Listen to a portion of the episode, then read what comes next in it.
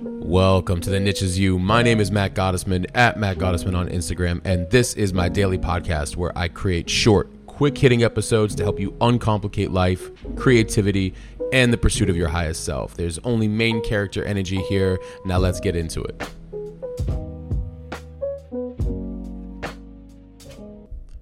Welcome to episode 104. Don't try to get everything exactly right the first time.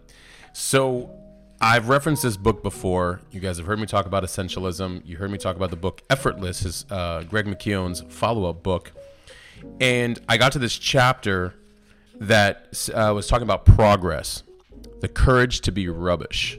And I'm gonna actually I'm gonna read some excerpts from this small chapter, but I thought it was very uh, profound, if you will, for a way to, to think about starting and moving and momentum and what happens in our head when we are not in movement right? Because we think that we have to have everything right at the very beginning. I need all the parameters i need all the resources i need all the equipment i need uh, i need more education i need more credentials. I need i need i need i need i need. No you don't. You need to move is what you need to do. You need to get comfortable not being perfect at all. And I know I've talked about this, but I want to expand on this even more.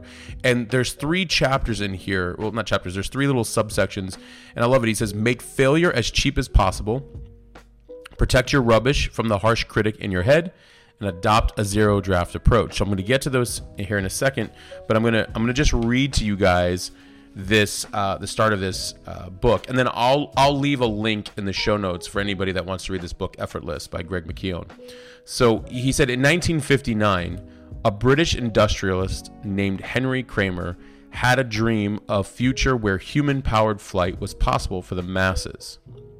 Determined to do anything he could to make that dream a reality, he launched the Kremer Prize. Generous rewards meant to incentivize designers to build aircraft that could be powered entirely by a single person. One prize for 50,000 pounds would go to the first team to create an aircraft that could fly a figure eight around two pylons half a mile apart. Another prize for 100,000 pounds was also offered for the first team to fly an aircraft across the English Channel. Given the aeronautical achievements of the time, constructing what amounted to a workable flying bicycle seemed like a realistic challenge. It was, after all, a full half century after Orville Wright has, had made his flight south of Kitty Hawk in North Carolina, and 40 years since the first non stop transatlantic flight. A full decade before Chuck Yeager had broken the sound barrier, and just a decade later, Neil Armstrong and Buzz Aldrin would walk on the moon. But However doable the challenge might have seemed, many talented teams had tried and failed for over 17 years. So I want to talk about this, right? And I'm, I'm gonna I'm gonna finish reading this section and why this is this is fascinating what happened. And I'm so so stick with me on this part of the story.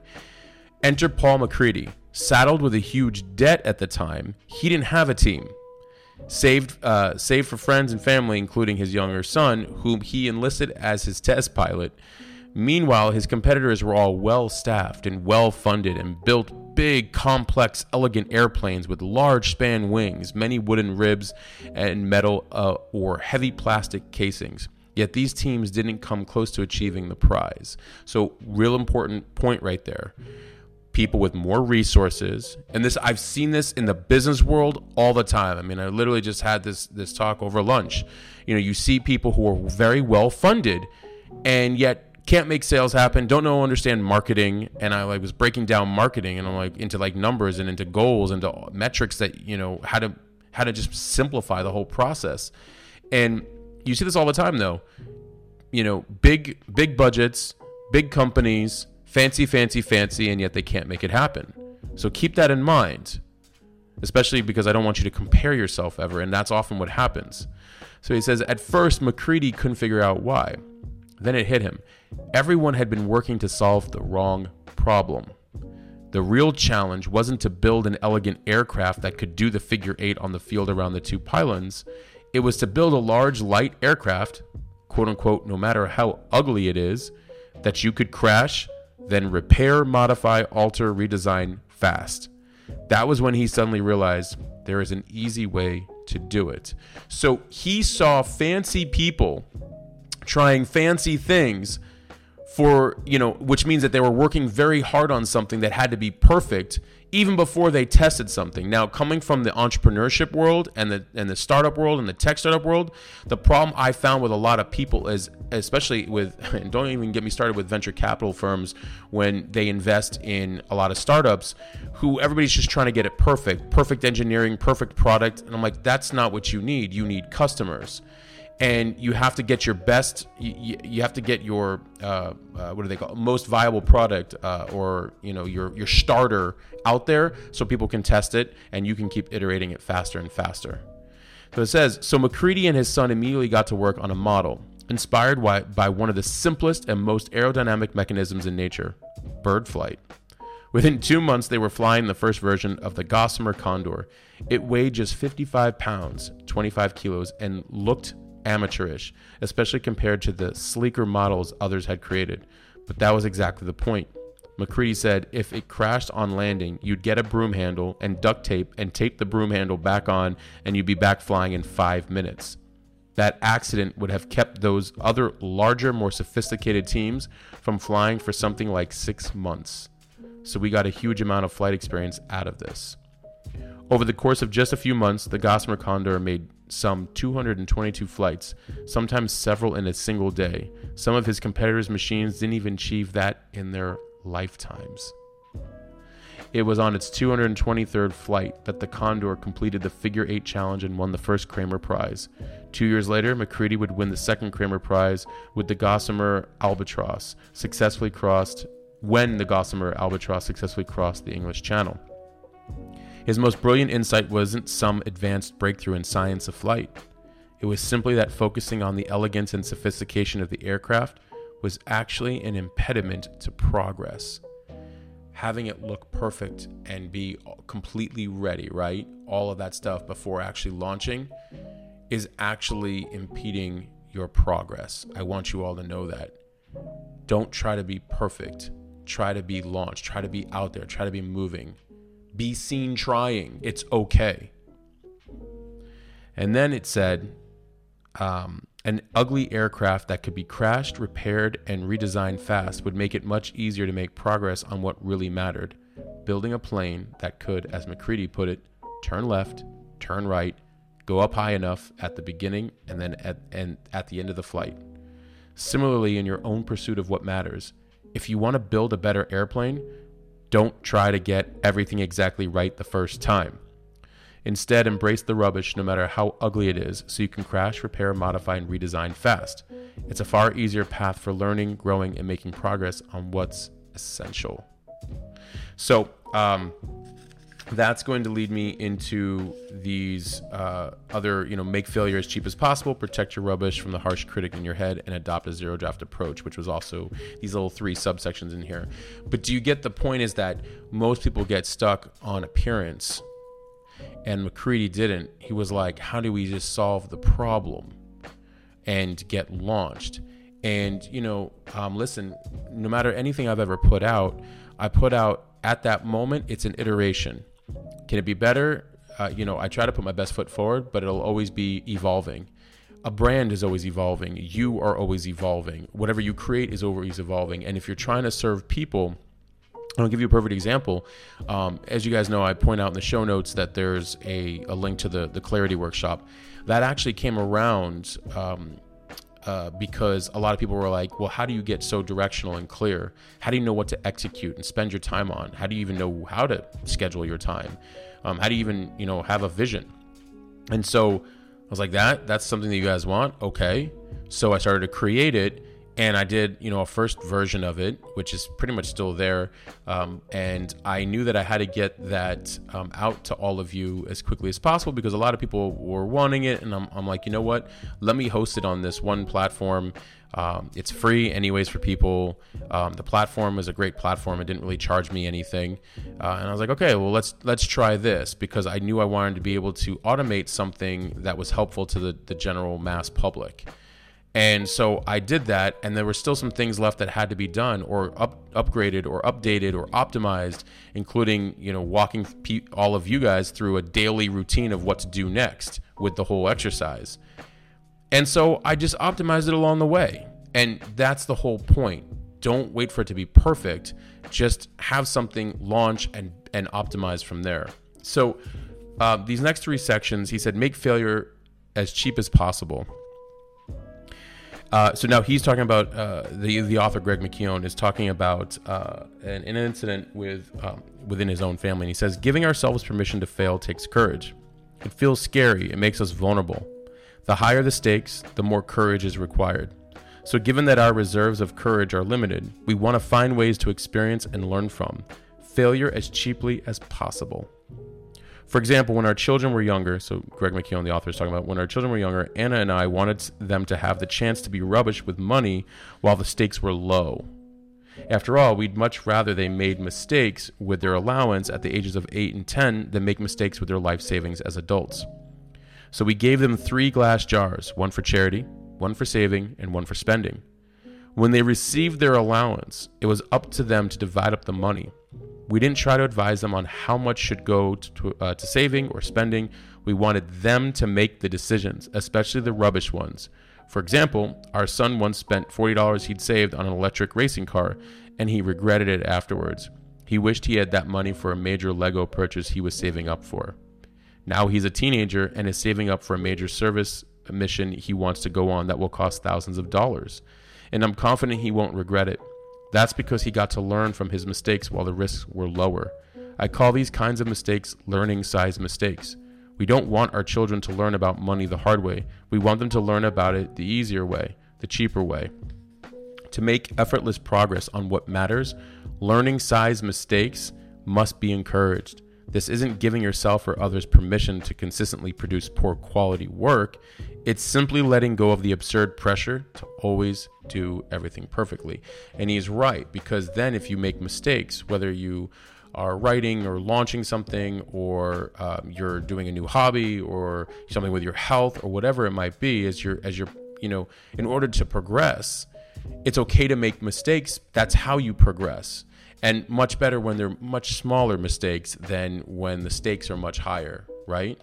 And that's what I really loved about that whole section. Now, the, the, the second section protect your rubbish from the harsh critic in your head.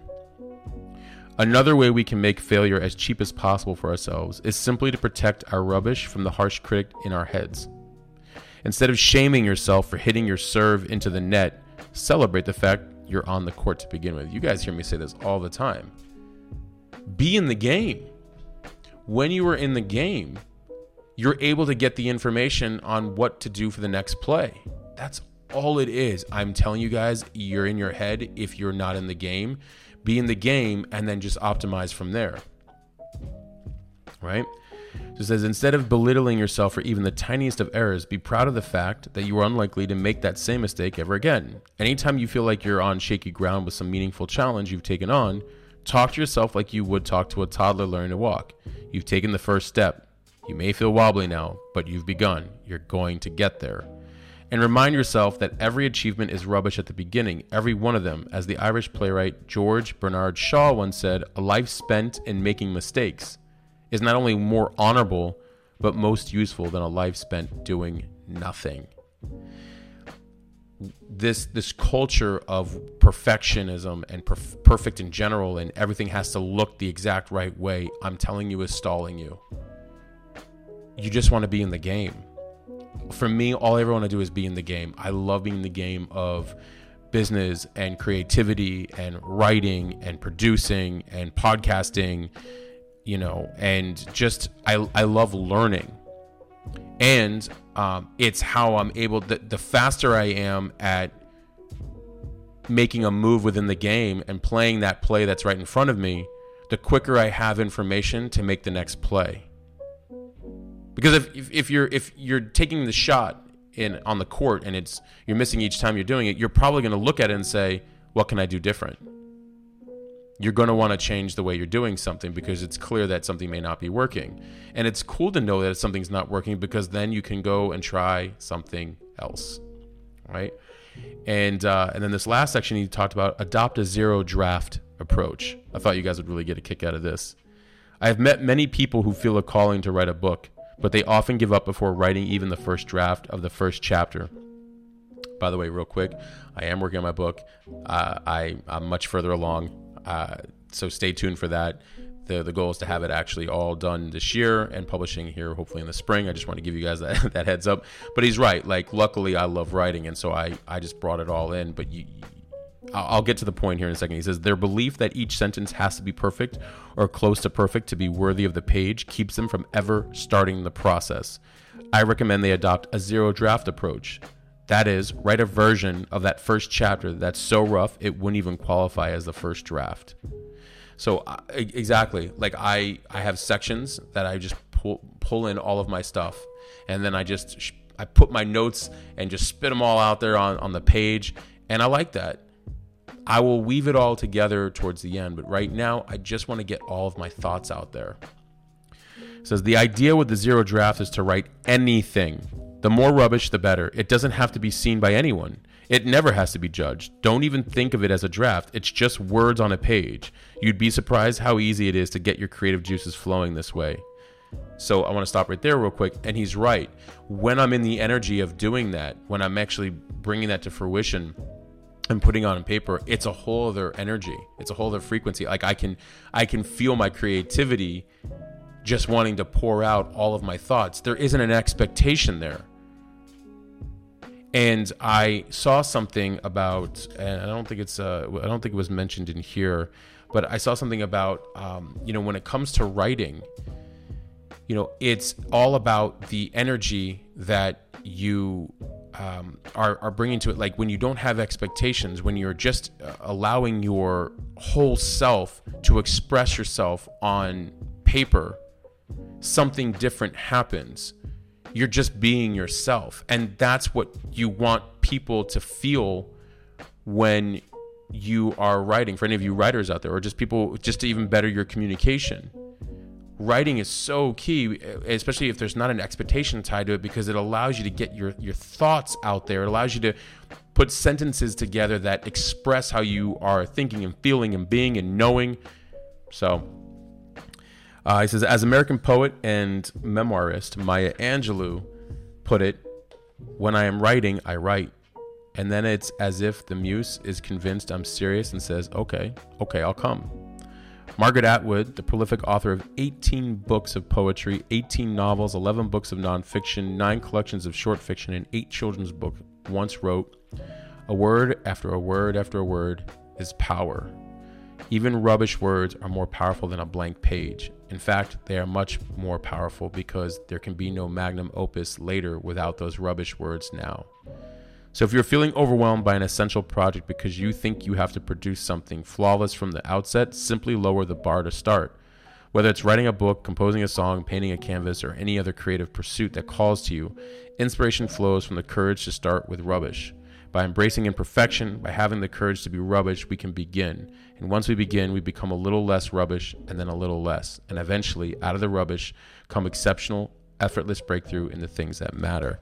And I will finish with this. It doesn't even have to be for an artistic feature or creative feature. It can be even like a business or being in a, an act of service. If you were out, that's what I'm saying, even with the whole clarity workshop, which I think now has like 300 students in there, or well, I call you guys students, so 300 participants. Um, it was just something that I wanted to serve, and also, you know, better understand what part of my audience was looking that they wanted to do, you know, and solidifying some direction for the things that they were creating. And um, but when you're out there and you're like, I just want to solve something, it doesn't. It, the people you're trying to solve it for, they're not judging you on how it looks per se. They're um, basically looking for you to provide some clarity in something that you're of service to them. So, all of you business owners out there, too, you know, learn to move a little bit faster on the things that you have to do without focusing on other people's lanes, on the comparison of other businesses, on how so and so is doing it, but being in your lane and saying, okay, how am I of service to the people that I'm trying to, to help them solve this particular thing? And what do I have to do right now? It doesn't have to be perfect, it just has to be out there in front of them, helping them. They will help you iterate it. So don't try to get everything exactly right the first time, right? I appreciate you guys. Thank you for tuning into this one. You know, I I was reading this chapter. I'm like, I got to share this with you guys, and I thought it was just so spot on. Uh, the niche is you, right? Like it's the whole. Instead of trying to be perfect, try to just be trying. Try to be out there. Try to be moving. Try to be in the game. Everything is about being in the game, and you learn everything that you need to. And it's in our heads that we have this idea of, well, what if this happens? What if that happens? Who? Like, it doesn't matter. What do you mean? It doesn't matter. What if this happens? What if that happens? You don't know at all what's going to happen unless you're out there. Now, you can obviously be strategic enough and say, this could happen. What will I need to do if that does? But let me move anyways. You can be, you can, that's chess. For any of you that you know, either know how to play chess or think about playing chess. That's chess. What could happen just in case? So at least I might be prepared if it does, but I need to move. So that's okay too, but you need to move. You have to be in the game.